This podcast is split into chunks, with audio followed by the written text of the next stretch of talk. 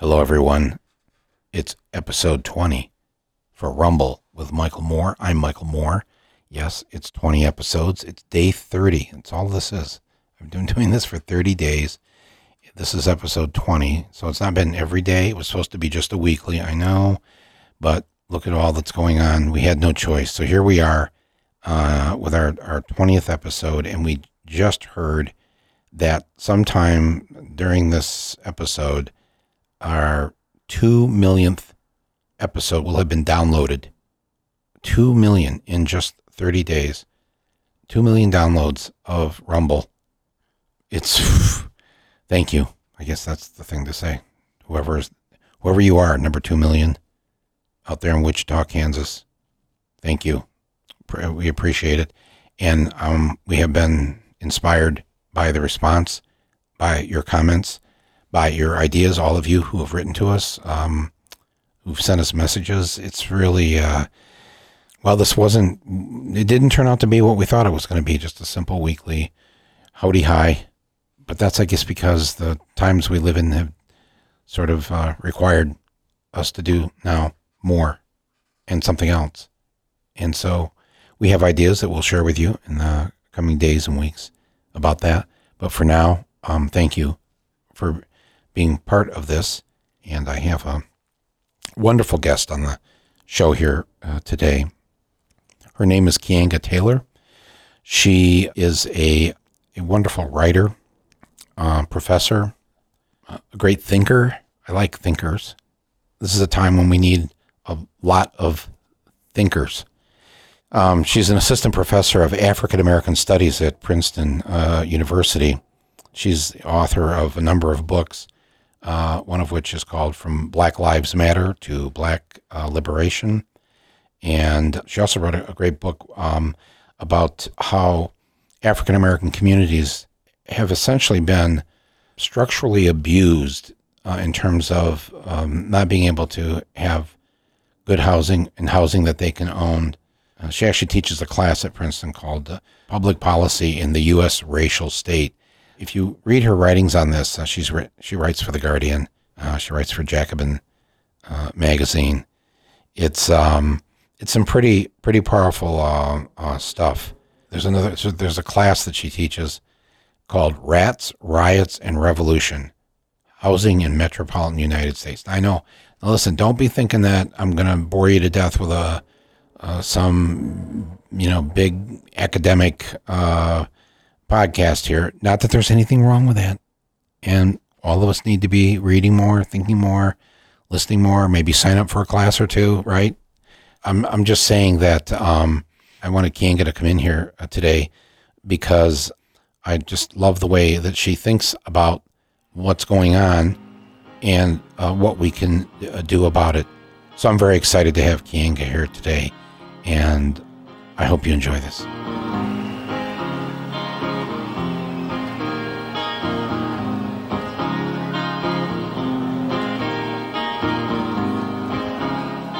I, like I think most um, people, most Americans at least, um, uh, for the last, um, I want to say three years, but actually my malaise goes back a lot longer because whenever it was, I became aware yeah. of how the game was set up. Um, it's, it's been kind of a brutal um, weight to carry um, ever since.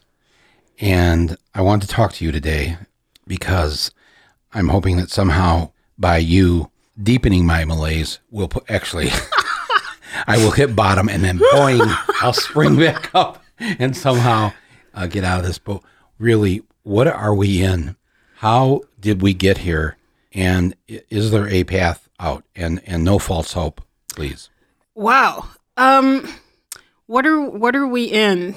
I mean, I think this is this is decline that has been declining for several decades. I think you know, we might be in the um, most acute stage of this since since 2008, when the economy crashed and the housing market um, crashed, and those helped to create the conditions for uh, Barack Obama to get into office. And I, I think that the case with Obama, as was the case with a lot of kind of third way neoliberals, you know, who wanted to try to halfway with some of the social programs, um, more than halfway with uh, using the state to leverage capital, um, creates a kind of murky uh, middle that is ultimately um, not just unsatisfying, but uh, incapable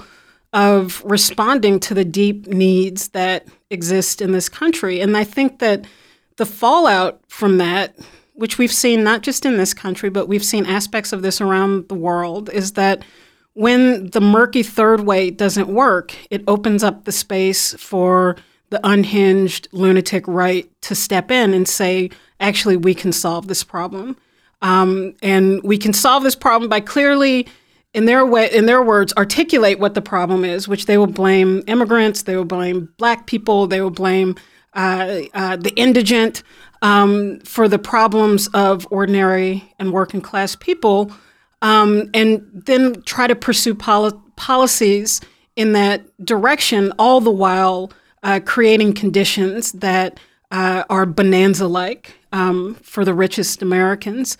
And so, in some ways, that uh, creates deep wells of despair um, but it also creates an opening for opportunity. And so I think that we see um, both of those. We see intense polarization um, in the United States, the growth of the right on the one hand, which is uh, frightening, um, should be taken seriously.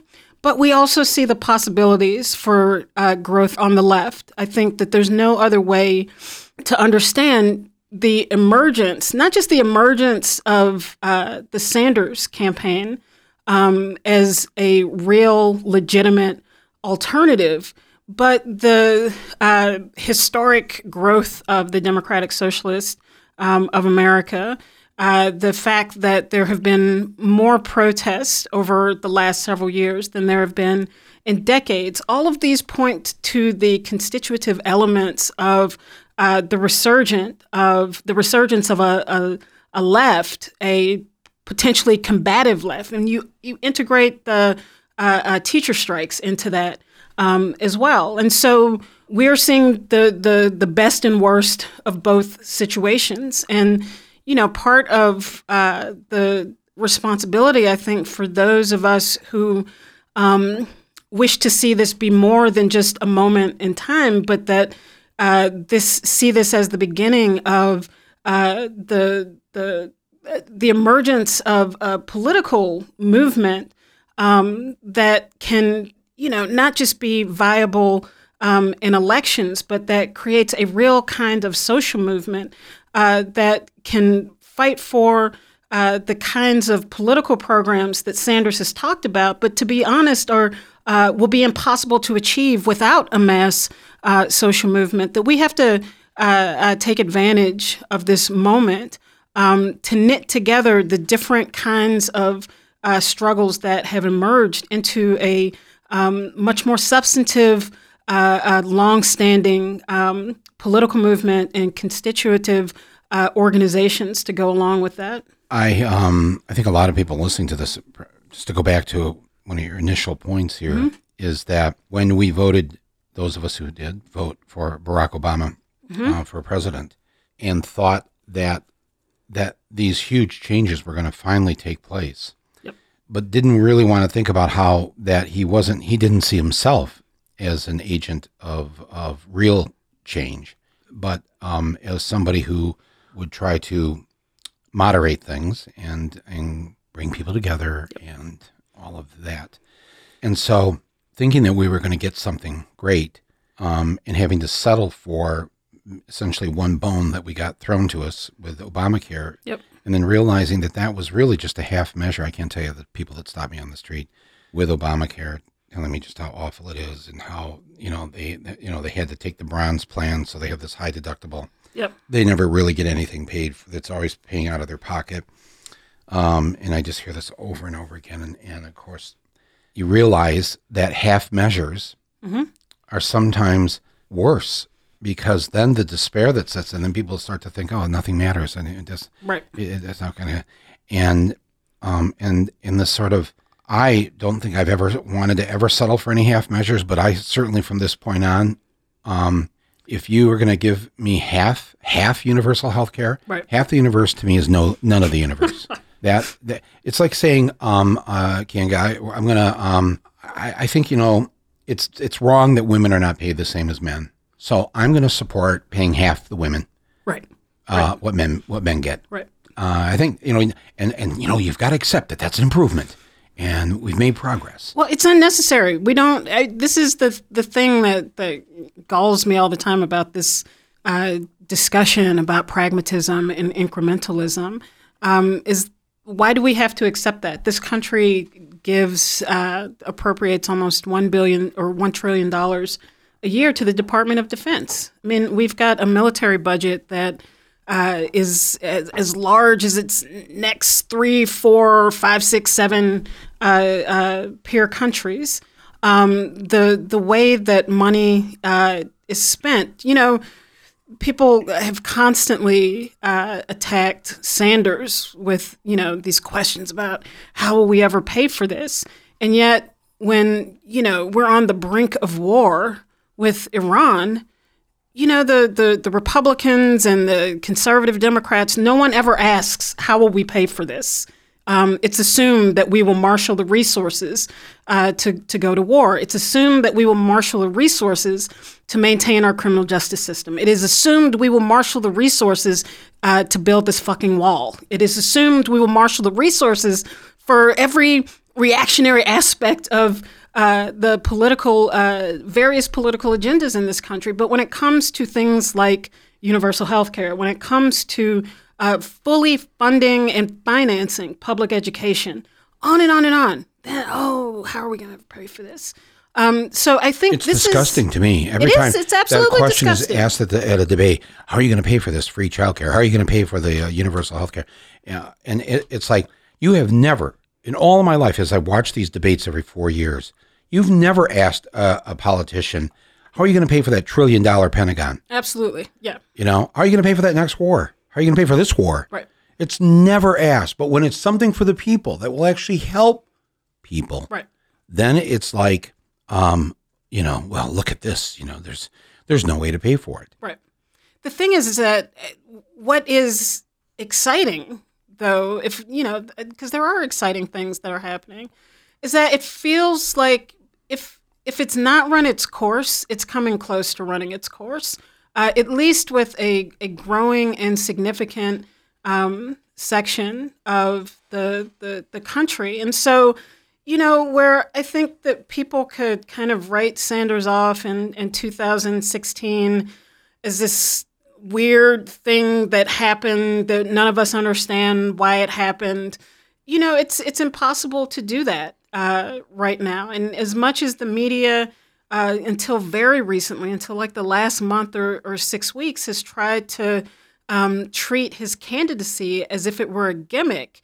I think that its sustenance, its ability to uh, uh, to to be resilient in the face of either outright attack, ridicule, or just trying to marginalize and ignore it, speaks to the deep wells of disdain in this country for the status quo, and that opens up many possibilities uh, for for things to be different. I think even being able to have these uh, uh, discussions integrated into mainstream conversations that happen around these debates gives it even wider resonance. And I think this uh, uh, speaks to an opportunity for those of us who care about these things uh, to really push through this opening that has been created to start demanding the things that we want. What do you say to people who, you know, well, I, I like Bernie, you know, I, I, I agree with him on this or that or whatever, but he can't win. And, and I, I'm tired of having this electability uh, discussion. And I remind them that I'm sure back in 2006, when you heard that there was someone by the name of Barack Hussein Obama running, um, you probably said, "Oh, you know, I, I like what he said at that convention in 04, but he Not can't really, he but can't, yeah. you know, he can't he can't win." Yeah. you know um no i i sat there seven rows from the stage and listened to it and i watched everybody mostly Mm. Yeah. white people get really excited Yeah. because he was validating Yep. uh their existence, their history, their. Um, it was really, and I just I remember looking around. I was sitting there with a Michigan delegation. Saying and just, uh, absolutely nothing, by the way. say, I know if I you go back and what, listen what on to it, is he even talking about? it's I know. um There's, there's no blue America. There's no red America. Okay. no, but it's yes, but it it's like a Cat in the Hat sort of. uh If if Cat in the Hat was was put to it, and that's I'm doing terrible disservice to Dr. Seuss, but um but put to a pop song, it it that's that's that that's that that historic speech. Right. and um, and maybe I'm just now I have the benefit of hindsight, and and maybe, but I can't take it any longer. I can't take Right. this sort of asking me to go uh, halfway with things. You know, this whole thing with Elizabeth Warren this uh, past week. Boy, well, one of the reasons you're here today is ex- is to help me explain it to me. What what happened? I think there's an explanation. I think I've got it figured out, but I'm just curious what your thoughts are. So, the two two things. One about electability. I mean, I th- I think Bernie Sanders is is more than electable, and you know, again, he's been one of the front runners of the the Democratic candidates since these awful debates began um, in July, uh, and over the the course of um, the primary season or the campaign season. Um, every time the premature death of his campaign uh, has been declared, um, he has come back uh, uh, even even stronger. I mean, I think you know in October when he had the heart attack, uh, you know the the campaign was all but written off, and you know everyone was uh, cajoling him to con- you know to uh, concede his support to to Warren um, to get his supporters on board with Warren and you know hang it up. And um, instead, he came out of that uh, stronger uh, with the endorsement of Alexandria Alexandria uh, Ocasio Cortez and um, uh, Ilhan Omar, Rashida Tlaib. So um, I think that uh, it's actually the resilience of the Sanders campaign that has the uh, Democratic Party establishment um, worried, concerned, uh, and continuing to push this narrative of electability. They know he's electable. Every time Bernie Sanders and his uh, uh, surrogates and supporters go out and speak, they win new people to the campaign. Right. Because it's for the first time someone in a mainstream, legitimate political uh, race is actually talking to the real concerns of people and not just talking about you know what we're not and what we're against but actually putting forward a program of things that we are for uh, whether it's healthcare whether it's uh, access to, to, to college getting rid of student debt. He's putting forth a positive program of what we're for and that is part of what the appeal is. It's not just you know we're going to let trump hang himself and not actually talk about anything. Um, and so i think that that scares the democratic party establishment which is just as dirty you know as as as as aspects of the the, the republican party just without the the, the white supremacy. Um, but just as embedded with uh, corporate, you know, corporations, uh, with you know the the inequitable institutions um, that you know are this you know, kind of uh, uh, uh, underpin our our society, and so Bernie scares them, and part of being scared is to push this idea that uh, he can't actually win. They're scared to death he can win. Right. I think that's really it. Yeah. I, I think whenever that question is raised, I always I always think, oh, I get it. You're afraid that he actually is going to win. Yes. That he actually does represent the majority of people in this Yes. country. The majority of people in this country, um, you know, the way that the Americans are presented by cable news, by the pundits, by the by the people that are the leadership, so-called leadership of mm-hmm. the Democratic Party.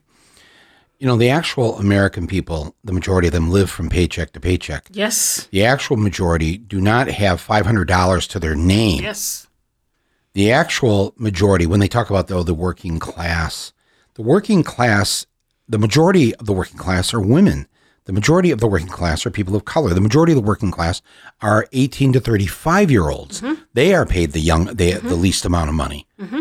And yet they want us to have the image of Lunch Bucket Joe. You know, they're in suburban Detroit. and um, I was, I was, I just, I was just on this show, and this, this, uh, this person said to me, you know, what about the forgotten man? You know, Mike, you know, and she was trying to explain to me why we should keep the electoral college because it'll protect the forgotten man out there who doesn't have, you know, if you're in Iowa or you're in Nebraska or you're in uh, whatever. And I tried to explain in a nice way, and I don't know, maybe I maybe the nice part has to I have to cut that out. I don't know what to do because I tried to say it in a nice way. When you talk about the quote forgotten man, the actual forgotten people in this country are the people who still occupy the lowest rungs of the right. economic ladder That's right. black people, brown people, Native Americans. Um, the the majority gender is still the minority uh, in terms of power. Um, you know, that's what we should be focused on fixing. And um, Well, to me, this is what is missing from the the discussion. If we're going to talk about sexism, I mean, did Bernie Sanders tell Elizabeth Warren that a woman could not be president of the United States? I don't believe that. But mm. I think the way that the the media pounces on these fake skirmishes between candidates, fake in the sense that these are are are largely media concoctions and creations. It doesn't mean that there was not some exchange between Sanders and Warren. Maybe there was, maybe there wasn't. There's not a lot of clarity about what exactly happened, but there's a substantive discussion to have about uh, gender, about women, and about sexism in American society. In, in American society, and this is not it. I mean, if we want to talk about where the candidates who are running for the Democratic Party nomination stand on abortion rights, let's have that discussion. Where they stand on reproductive rights, let's have that discussion. Where they stand on uh, unionization of women, because we know that women who are in trade unions uh, uh, uh, make more money than women who are not. Let's have that discussion. If we want to have a discussion about childcare and and its inaccessibility and how to use federal funds to make that uh, accessible to more women. Let's have that discussion. I mean, there there are many discussions that we can have about women, gender, uh, uh, sexism in our society that will give people a clearer idea of what candidate has a plan uh, to actually try to uh, uh, improve the quality of life of women. But instead, you know, th- I mean, this is silly season for the for the press. It's like, you know, it's it's front page uh, uh, news that Elizabeth Warren doesn't want to shake Bernie Sanders' hand after the debate. And so we're not talking about the substance uh, uh, of a serious political issue. Instead, you know, we're talking about the the the optics of what happened uh, at a at a debate where you know this is the moderator's uh, big opportunity to to be seen on, on on cable television and not to actually dig further into the issues uh, that are at stake in the campaign. yeah, I feel more stupid after watching the debate. You know, I just know. don't even want to watch this stuff anymore. And It's been months of this. It's months just like of it, and the questions that are asked. You know, the the one this week about uh, the question was posed to Bernie. Uh, the Ayatollah uh, believes that U.S. troops should be out of the Middle East. Do you agree with the Ayatollah? I No, mean, I know, I know. uh, on the, on the same day that Trump tweeted out a photoshopped picture of Schumer and Pelosi Right. wearing Muslim uh, dress. Right. Um, yeah, it is the silly season, and uh, and we can't get much of substance. And so now, what are people to do between now and November? I mean, the people listening to this right now are full of of uh, despair. Of what can I do? How can I, as one person, make a difference? Um, people want to be involved. People are not apathetic. They Absolutely. are they are highly engaged in the in how politics affects their lives because it affects it on so many levels, and and yet they feel helpless.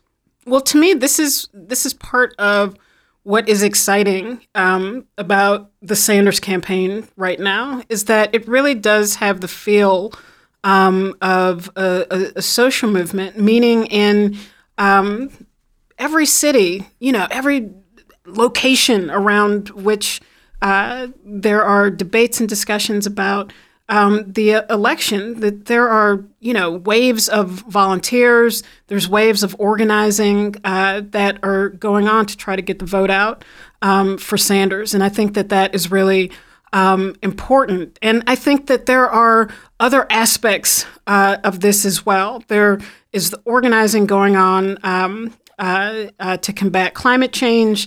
Uh, there's organizing going on for the uh, homes guarantee around uh, issues of housing. There is organizing going on around student debt. Um, around issues related to mass incarceration, policing, bail reform. I mean, there are all sorts of issues that have ignited people around the country. And part of I think our difficulty is creating clear entry points for people uh, to get involved because I think that that uh, is it remains a critical aspect of not just the campaign, but what happens after the campaign. What happens, uh, and, and really, in some sense, this this is important no matter who wins. Uh, it's especially important uh, if if Sanders wins, which is how do we create the pressure on the ground uh, to make the various aspects of the, the, the, the campaign that have motivated people, um, how do we create the conditions on the ground where people can get involved and begin uh, to press around uh, these issues to actually make them realizable.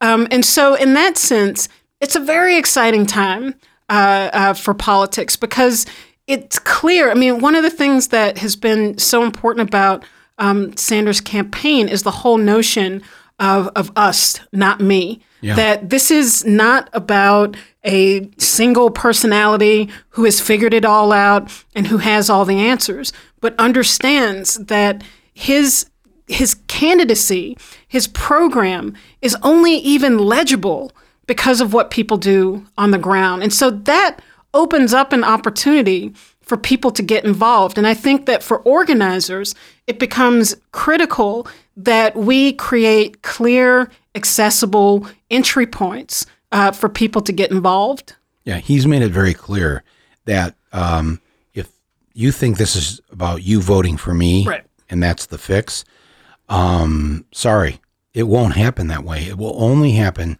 if you're voting for me because you and me and all of us are part of a movement. Right.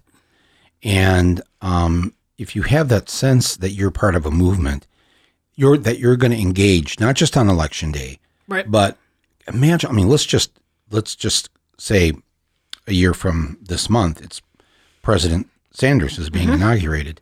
On day one, the fight that he's going to have on so many levels to try and achieve his goals will be enormous, and it will only succeed if tens of millions of people are out there pushing it, behind it, fighting for it with him, um, silence guarantees uh, defeat. I mean, this is if if Sanders were to win, and I absolutely think that he can win. Not only will he have to fight a Republican Party that has sh- shed any illusion that it is anything uh, but a mouthpiece um, for for Trump.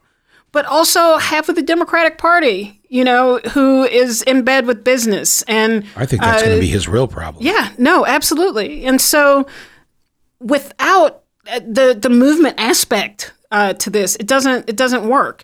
Uh, there's there's too much opposition um, in a Congress filled with millionaires who have no clue what life is like for ordinary people in this country. You said before, and I, I try to make this uh, abundantly clear um, when I talk about these things, that the average wealth of a U.S. senator is something like $3 million. Mm. In the House, the average wealth is, I believe, $990,000. Now, we know that in the, in the, the, the country as a whole, the median income for uh, white families is somewhere between seventy and seventy six thousand dollars, and for black families, it's around forty thousand dollars. And so we have a country of people who barely make the ends meet, who are being governed by a bunch of millionaires and a billionaire, or at least someone who claims to be a billionaire in the White House. And so this is part of the the the, the problem um, in this country and it is why the Congress is so addicted to the status quo because they benefit from the status quo. They have profited from the status quo. Mm-hmm. And this is, you know, this is why there's so much deeply entrenched cynicism about politics in this country. This is why Congress rarely rates higher than lice and cockroaches in these, you know, cynicism index polls that, right. that are taken um, because there's such a huge gulf between the the the ordinary people of this country and the the, the people who govern us. And this is this is coming. This, this is not the final. Uh, uh, uh, clash between those two opposing forces, but you can sense how the this is coming to an end. That there there is a a, uh, uh, a no longer is just this kind of blind, banal defense of the status quo good enough. And people are demanding more, and people's expectations um, are rising, but not in not in the way that with Obama it was centered around an individual talking about hope and talking about change. One of the things that Sanders has done that I think is so important is putting a, a together an, an, a material argument for why we should expect more.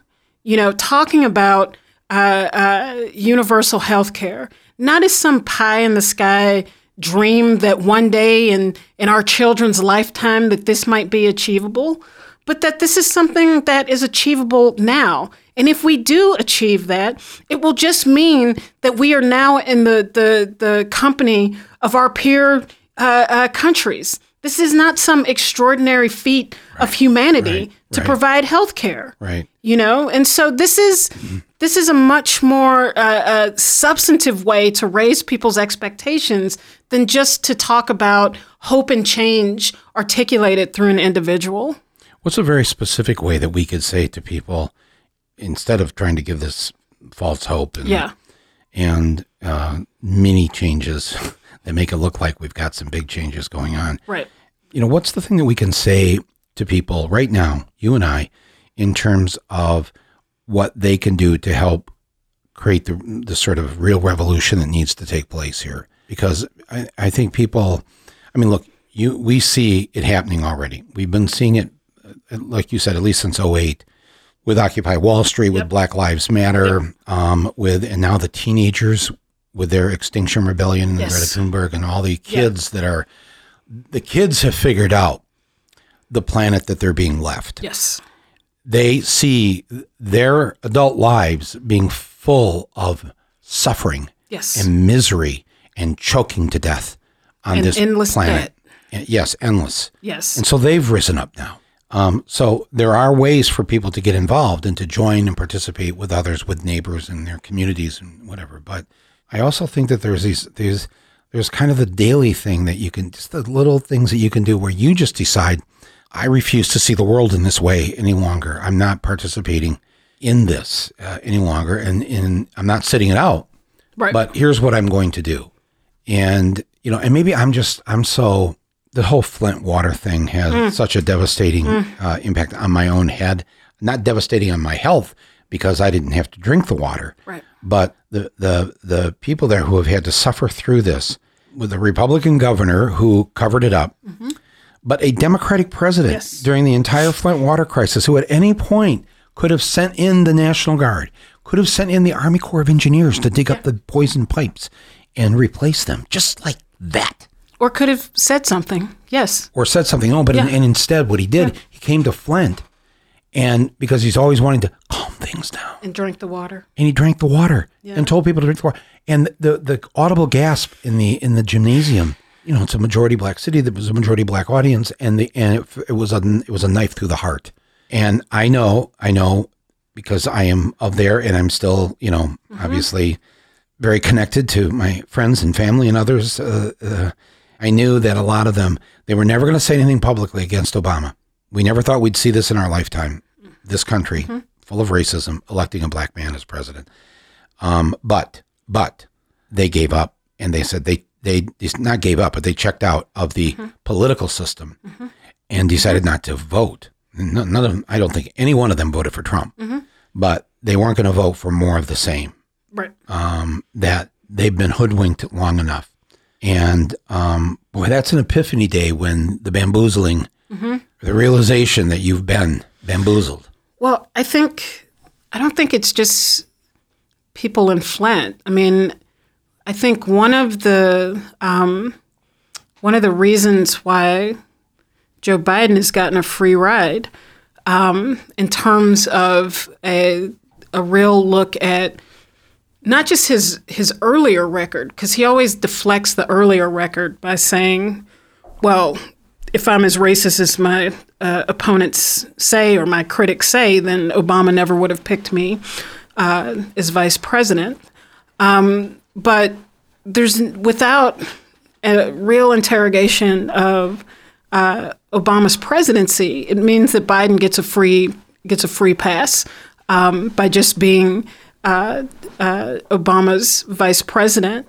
Um, and I think that without that interrogation um, of Obama's presidency, we don't really understand how Trump came to be uh, president or some very important factors uh, of how Trump came to be president. Now, of course. And, and, and could- Yeah. just go further on that. Uh, No, well, I was going to say, of course, there's the uh, the the issues of voter suppression, but I think that we can't explain all of it in terms of black voters by just talking about voter uh, suppression. The turnout um, in the the black uh, turnout in the 2016 presidential election was the the, the lowest turnout in 20 years, um, and I think that uh, part of that has to do with the the smallness of the impact of Obama's presidency substantively in the lives of uh, of African Americans,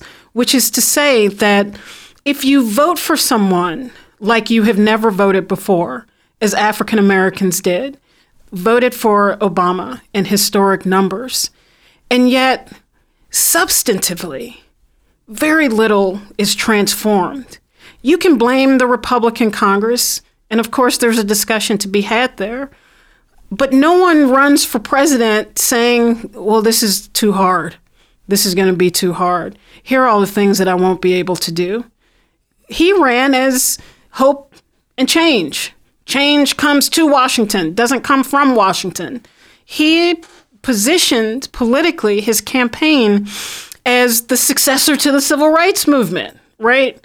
Rosa sat so Martin could march, so Obama could fly, right? He did not, Jay Z came up with that, but, you know, Obama did not try to, uh, to, uh, uh, dissuade people from saying that. And retroactively, people try to say, oh, you guys projected all your, you know, wants and desires onto him. He didn't promise any of that.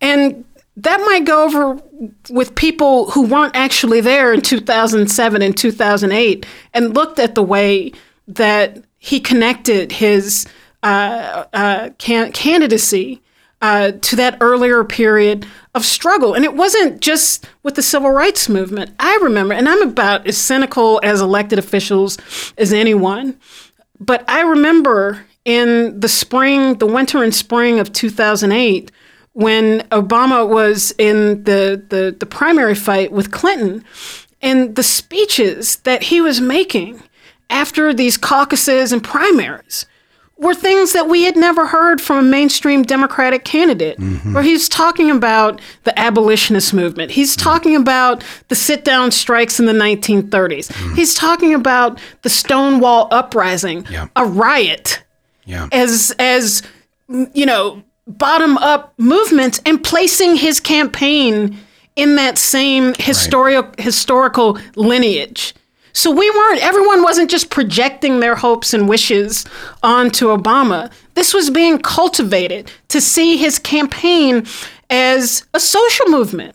Right. And so the problem, though, is that as soon as he is elected, he begins to renege on the most basic of, of, of promises. Even there, I mean, there, there were actual campaign promises that were broken.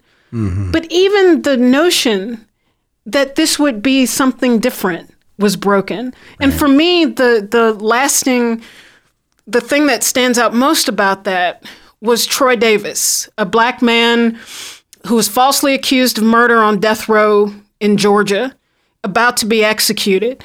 An international campaign had developed over several years uh, to try and save his life. And on the night that he was to be executed, there were black students from Howard University marching through Washington, D.C. Students marched to the Supreme Court and they marched to the White House.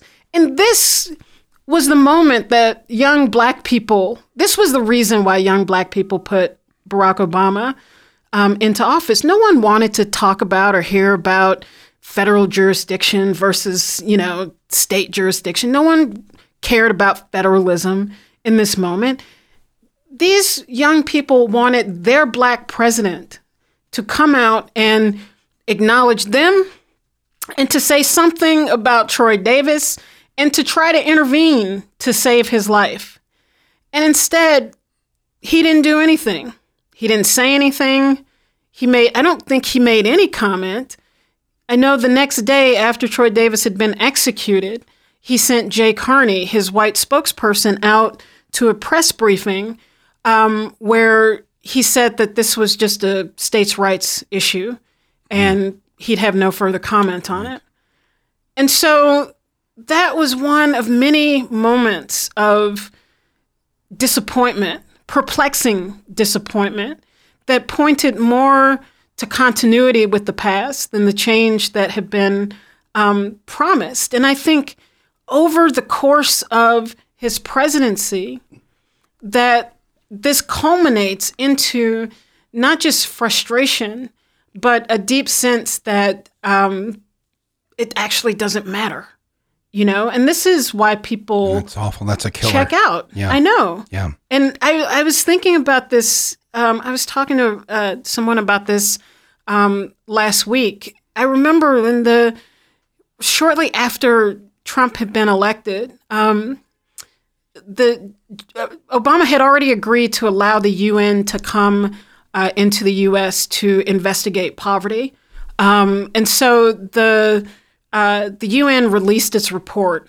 um, on poverty in the U.S. and the the report said many things, but one of the things that it said was that poverty in the United States um, existed nowhere else in the developed world. Um, that it was so intense that there there was hookworm infestation in black communities in Alabama, uh, in Georgia, um, and you know that it, one one of the images that was so indicative of the the depth of the kind of poverty that we're talking about uh, were PVC pipes um, in people's homes that were just taking waste from the toilet and dropping it into a hole in the front yard.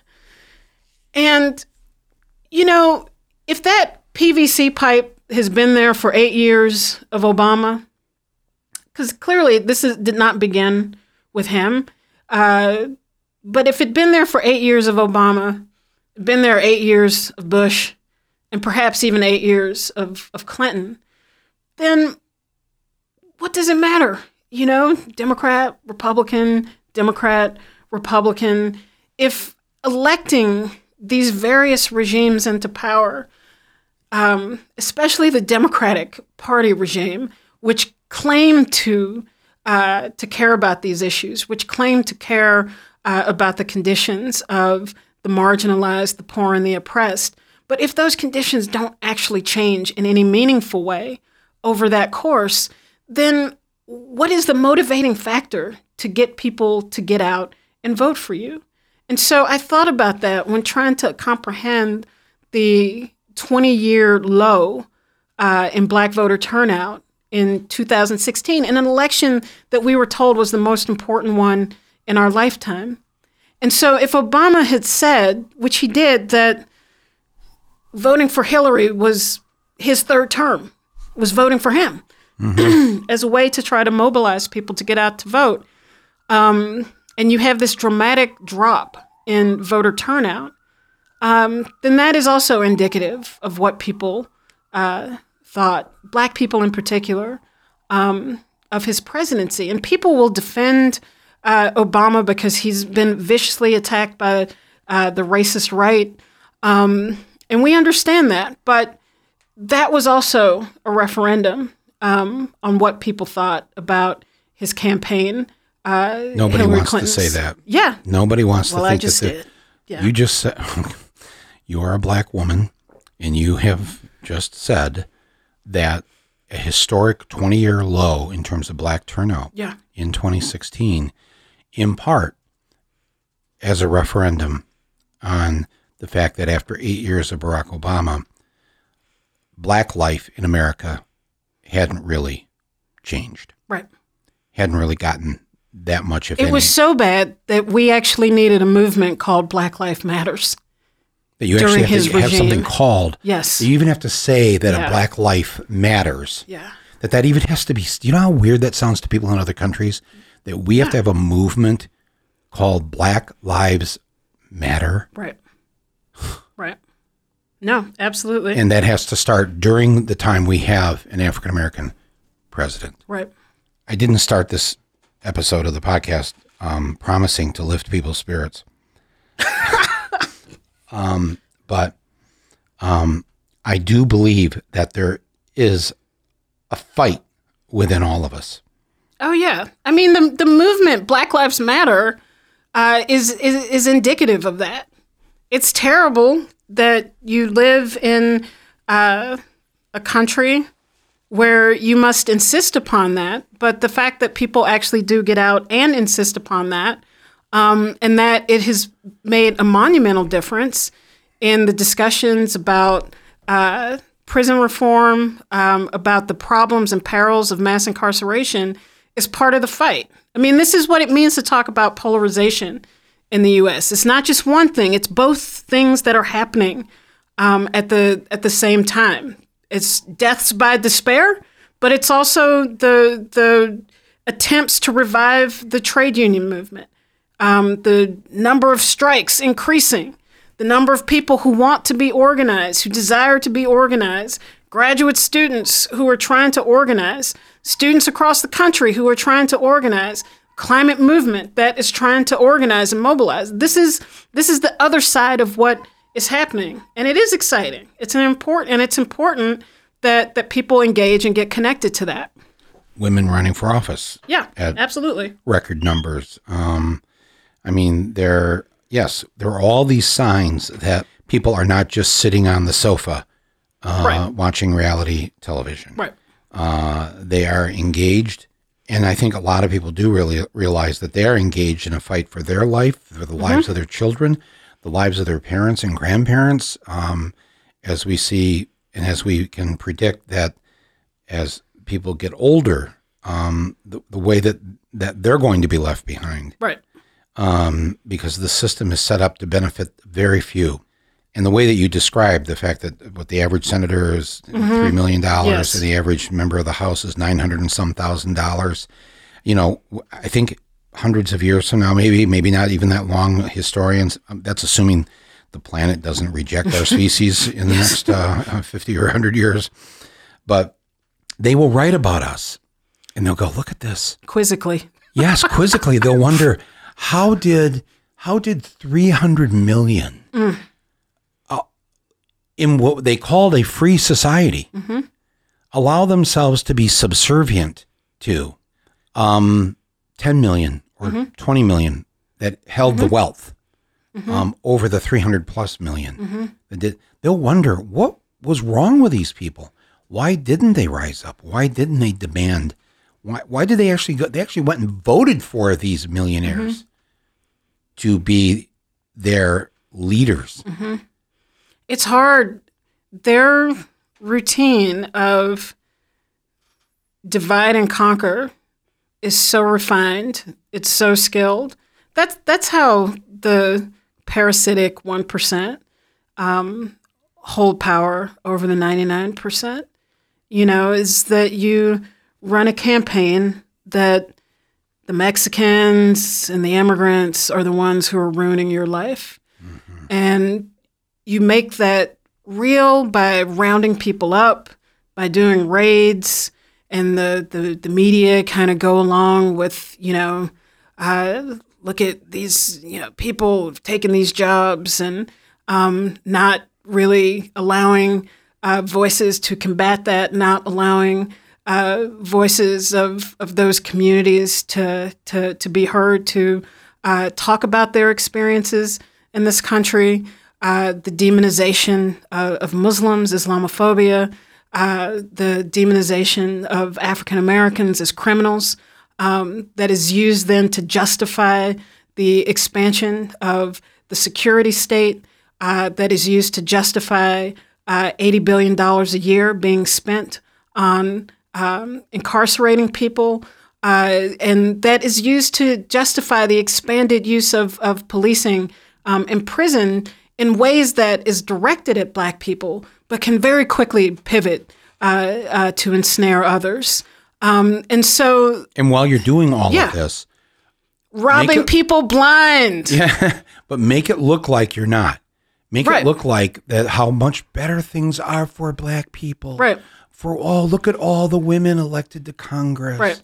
Look at all, you know, they're constantly pointing to these things. So it's like little little little shots of I don't know what the drug is that are supposed to suddenly make you happy. Right, right, um, right, right. And and and we're getting fed this every day in the media. Right. Um, and being reminded by our leaders just how much better things are. Right. Or when the, in fact, when we think about the narratives around poverty, um, for African Americans in particular, that uh, it has something to do with family structure. It has something to do with the personal habits or decisions that people make uh, every day when it's actually about the absence of money. It's about the absence of, of resources.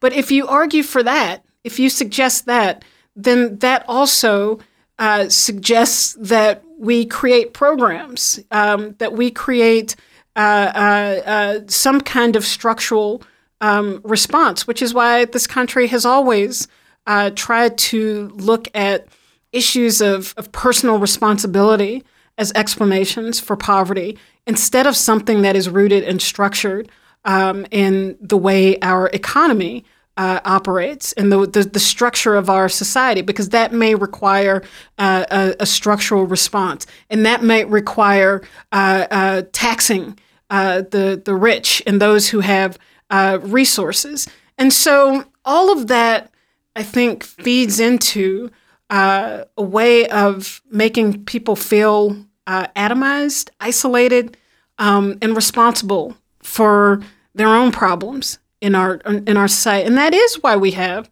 this issue of death by despair. That is not just about uh, poor and working class white people, although that is important to to to to say that in this country, even working class white men and women are seeing their life expectancy go in reverse. Right. This does not happen in the developed world. No, nowhere. Life expectancy does not go into reverse.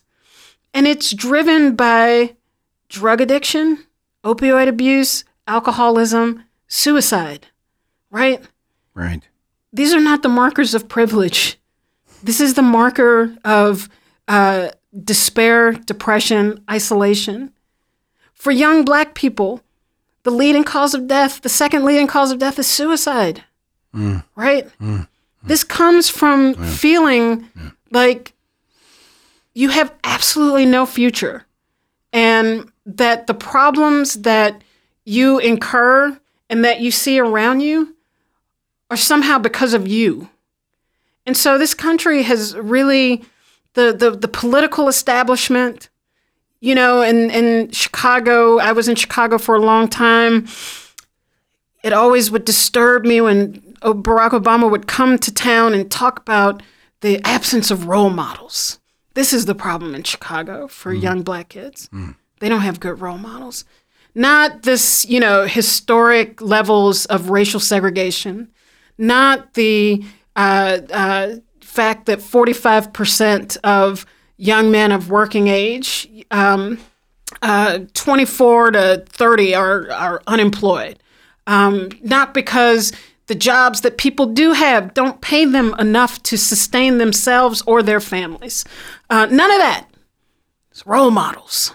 You know, and this this is what they tell people, which leads people to feel like these are problems that they created um, on their own, which then leads people to want to check out in one way or the other uh, from from reality. And so, part of the power of the Sanders campaign that I think is so important is actually naming these problems as not individual problems that you created, but that these are systemic problems. These are problems of, of a rapacious capitalism that will suck people dry so that some people may live well, right? 400 or 500 billionaires in this country exist because there are 45 million people living in poverty. Those are intersecting facts. Right. With great wealth comes great poverty. And that is not because you made this or that decision uh, as a parent or that you made this or that decision as a student. You didn't pay attention in class, and thus the eviction, the getting your heat cut off, Yeah. the getting your electricity cut off is your fault, is your fault, and is your problem. That these are deeper systemic problems, and we have to change that in order to really change people's lives.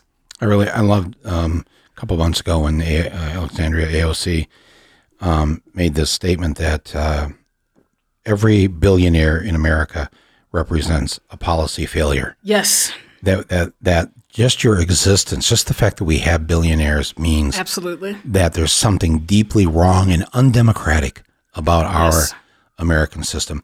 Um, our, executive producer of this podcast actually he, he reframed it the other day. I heard he, he said um, every every billionaire uh, in this country is um, an example of just how much the guillotine is failing um, these days. it's every what do you say? Every billionaire represents just one more guillotine that's not working.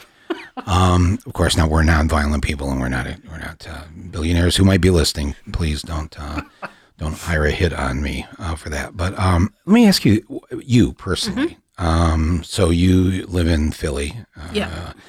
and you, aside from your your work as a writer, as a teacher, as a thinker, um, um, you also have to live in this world as an individual. Yep. Um, and I'm curious, what what are you doing? What have you decided to do here in 2020, you personally, to um, you're already in the fight uh, deeply and wonderfully, but you must have, and maybe I'm just projecting because I basically had to come to this conclusion that I had to I had to um, shift uh, into a even more active, more aggressive uh, stand and actions. And I'm just curious if if you don't mind sharing, walking us through the personal, not journey, but actual Yeah. in these in the moment that we're in, and what you've decided you personally to do.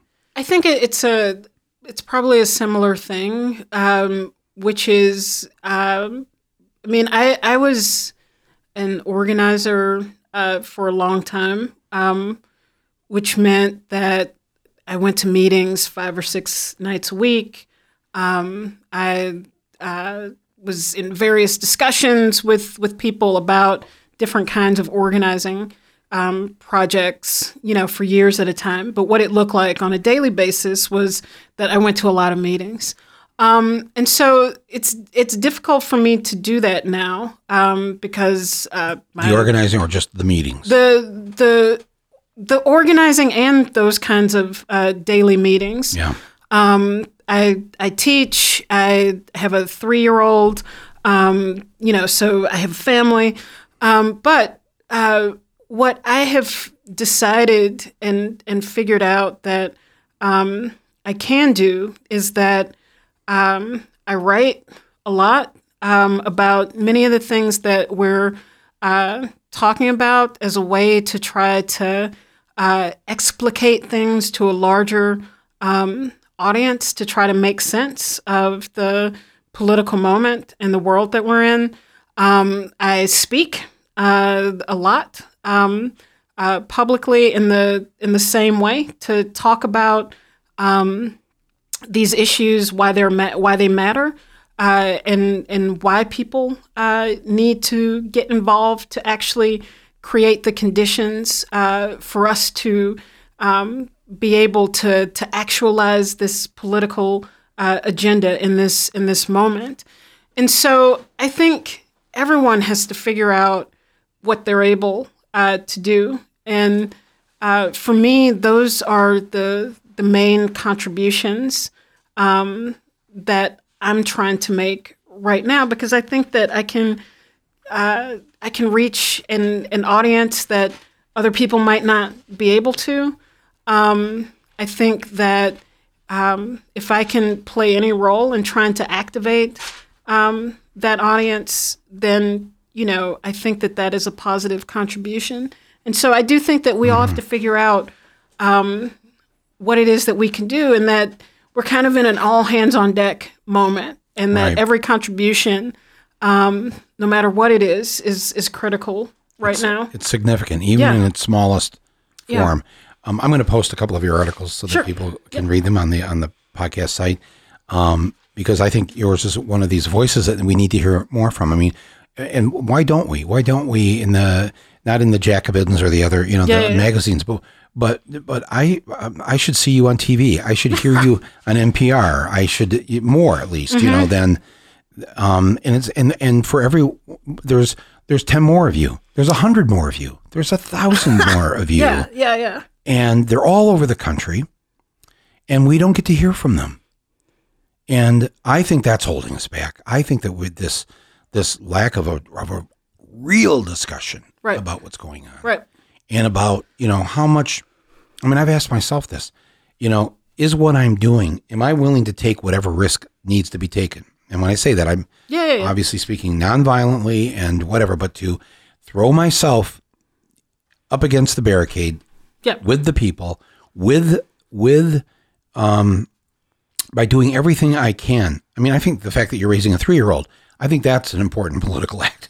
I think that that's in the sense that that if you're raising another one of you automatically the world is a better place yeah, Mm-hmm. in my humble opinion. All right i'm just saying. Um so though everyone who's doing that or everyone who's raising kids i mean these these kids are these days are are better Mm-hmm. if you have one of them if you have a mm-hmm. tween Mm-hmm. Yeah, yeah, or yeah. a teen they're not haters in the way they would have been 30 40 50 years Yeah. ago Yeah. Um, they're they don't have an opinion as to who you're in love with mm-hmm. if you're in love with somebody that's good enough Right. it, it, it, so there's so many things that are better in that way because we've raised kids Right. differently now but it's like um, i don't think we have much time at this point and i'm constantly trying to think of what else is it that i can be doing um, because i hear the tiktok Right. I mean, I do think that there are things that individually people should think about what how they can plug in, what contribution they can make. I do think that one of the things that is also important is connecting with other people. And so I think that wherever you are, even if you're somewhere where it's deeply red and there's no uh, uh, Sanders campaign to to connect to, um, that it's important to find to to find people who are thinking like you, to find people who have the same kinds of concerns that you do, um, and connect with each other. yeah and you don't have so, to be alone in this yeah, and so you can connect over uh, articles, over podcast, over um, you know books, uh, uh, but to find uh, that one, two, three, that group of people uh, to connect with, so that it doesn't feel like you were trying to to carry the weight of the the world Right. um, on your own shoulders, um, and to you know begin by by talking about what's happening in the world, but also um, to try pivoting pivoting outward. Um, and and to to try to give a, a, a public face to some of the discussions um, that you're having as a way to connect uh, uh, with other people, um, uh, to to have a group of people to engage with about politics and, and, and what's happening, but to also figure out what are the things that are happening um, in your town, in your city, in your locality um, that you want to do something about. Um, and to, to pull people together to, to do that. I think too often in this country, we've seen politics from on high, uh, that, that politics, uh, you know, come to us, that, you know, we're not the ones who initiate um, political action. And I think that that, uh, that has to change. We have to take responsibility um, for our world because the people who have been formally charged with that responsibility um, are doing an abysmal job. They're doing a terrible job Right. and cannot be trusted or relied upon uh, uh, to carry out those responsibilities unto themselves. Even those uh, who say the right thing and want to do the right thing also have to be emboldened by uh, uh, popular uh, support. And we have to get away from this idea that politics is something that happens out there, over there, among that group uh, of people, and take responsibility for the circumstances and situations uh, around us. The um, our executive producer, who I mentioned uh, earlier, who I believe must have some kind of stock in the guillotine uh, in, the, in this industry, um, has been in the booth here listening uh, uh, to this, and and and uh, actually has a question uh, that uh, Sure. that uh, that he'd like to ask Basil. Uh, go ahead. So the the phrase identity politics has been used and maybe misused so much over the past, particularly over the past couple of years. You've maybe written the book or, or edited the book um, that gets to the heart of, of where that originates from and what it actually is. Uh, It's called How We Get Free. Um, when you hear the phrase or use the phrase identity politics, what does that actually mean? Well, I think there's there's always what the uh, originators of the phrase um, meant for it to mean. There's the historical context within which they uh, originated the phrase, and so it meant something there. Um, and then there's how uh, all language, this phrase, other phrases, change in meaning uh, over time in terms of how they, in terms of how it's used. So, identity politics uh, is a, a, a phrase that is coined um, by uh, the Combahee River Collective. Um, and three women wrote a uh, statement introducing the collective to a wider public um, that was published in 1977. Um, and in that um, uh, public statement that they wrote, uh, they used the phrase identity politics for the first time. Um, and how they meant uh, the the phrase was essentially that, um, and they were talking about black women. Uh, that black women's politics develop um, largely in the experiences incurred through their identity um, as black women. Uh, so racism, uh, sexism, uh, sterilization attacks, uh, uh, demonization as as uh, welfare recipients, um, all of these things that brought race and gender together for particular attacks on um, black women became part of the basis for black women's radical politics during this period uh, of time. So they were talking very basically, uh, in some sense, of how uh, the identity of the oppressed um, become the source of uh, how they look at the world, um, and thus the political conclusions that they come to um, in the world. I think, you know, there's a way in which identity politics uh, today is invoked um, in a very narrow uh, way, which is to say that, uh, you know, people want to look at one aspect uh, of identity. Um, and so, you know, there are those who would decry the uh, absence of Cory Booker or uh, Kamala Harris from uh, the Democratic contingent of of candidates because now the black voice has been um, removed.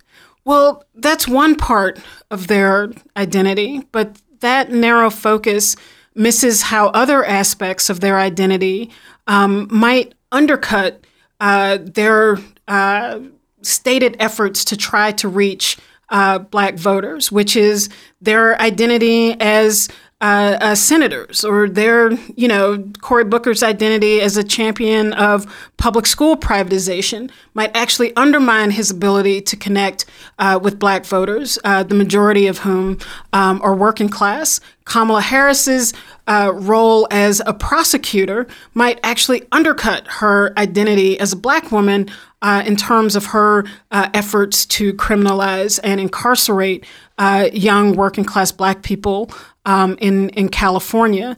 Uh, and so there's uh, the, the the Combahee women were looking at the kind of collective aspect of uh, identity for working class black women as a way to understand uh, their politics. And I think as uh, uh, class the class distinction among African Americans has become even sharper over the last uh, 40 or, or so years.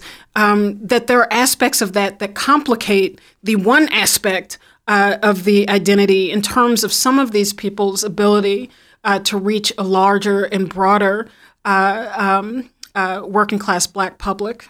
And let's not forget, as the media has told us, that even though we no longer have a black candidate uh, on the ballot uh, in these primaries, um, there still is a voice for black people. Absolutely. Yes. And according to the media, its name is Joe Biden.